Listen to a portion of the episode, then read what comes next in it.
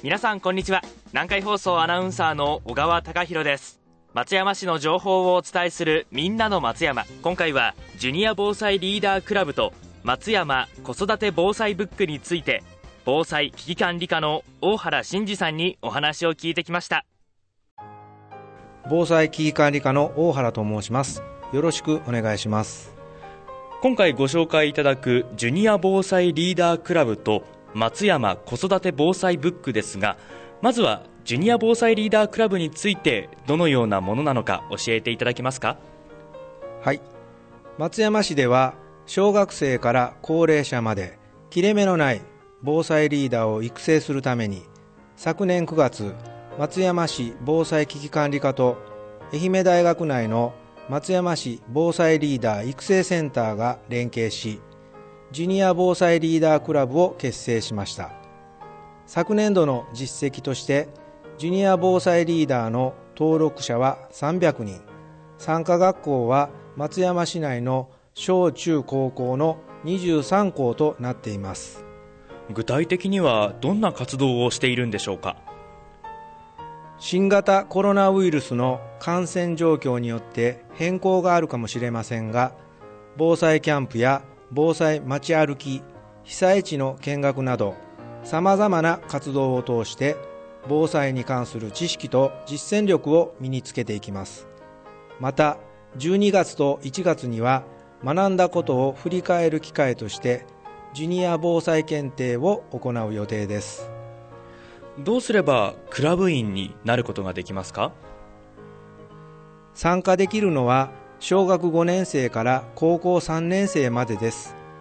ご希望の方は5月20日木曜までに愛媛大学松山防災リーダー育成センターに申し込んでください。詳しくは広報松山5月1日号か愛媛大学ホームページをご覧ください。わかりました。続いて松山子育て防災ブックについて教えてください。はい全国各地で大規模な自然災害が毎年のように発生し南海トラフ巨大地震の発生も危惧されています。過去の災害では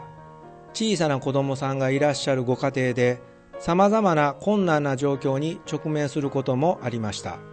そこで子育て世代の不安を解消するため松山子育て防災ブックを作成しました。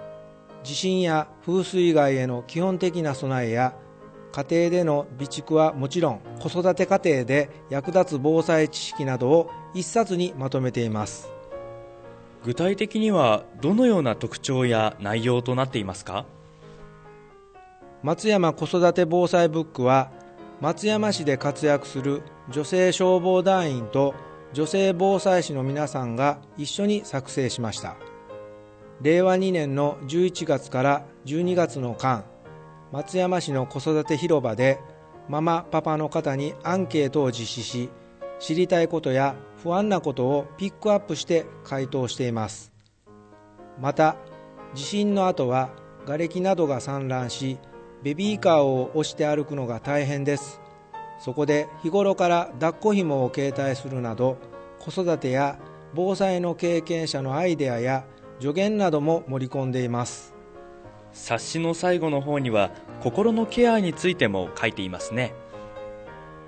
災害時は親も子も心に傷を負っており普通の状態ではありません。子供も親もケアが必要な場合がありますので一人で抱え込まずに避難所のスタッフに声をかけるといった心のケアも記載しています私も今目の前に実際に手に取って拝見しているんですが役立つ情報が1ページ目から満載でそしてグラフやそして数字も分かりやすく載っていますので手に取っても分かりやすいですしまた一番後ろはこのチェックシートのようになっていて自分で記入することができるので、まあ、改めて自分の身の回りのどんな危険があるのかっていうのを知ることができますね。そして持ち運びに無理のない大きさにもなっています。このブックはどこへ行けばもらうことができるんでしょうか？防災危機管理課のほか市内の児童館や子育て広場でも配布しています。部数に限りがありますがぜひご利用ください。他に何か付け加えることはありますか？この春小学生や中学生にコロナ禍での授業やご自宅でも防災の知識や技術を身につけてもらうため防災教育サポート動画を作成しました。国土交通省や松山地方気象台等の関係機関にもご協力いただき10本の動画が完成しました。市内すべての小中学校に配布するほか愛媛大学松山防災リーダー育成センターの公式 YouTube でも公開していますのでぜひご利用ください。それでは最後に問い合わせ先を教えてください。089-948-6795 089-948-6795にお問い合わせください。今回はジュニア防災リーダークラブそして松山子育て防災ブックについて防災危機管理課の大原さんにお話を伺いました。大原さんありがとうございました。ありがとうございました松山市から新型コロナウイルスの感染防止のお願いです。松山市がまん延防止等重点措置の措置区域に指定されました。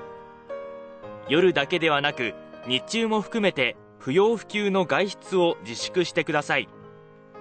仕事やプライベートを含め外出の少なくとも5割削減を目指してください。引き続き感染防止対策を徹底し最大限の警戒とご協力をお願いします。以上松山市の情報をお伝えするみんなの松山でした。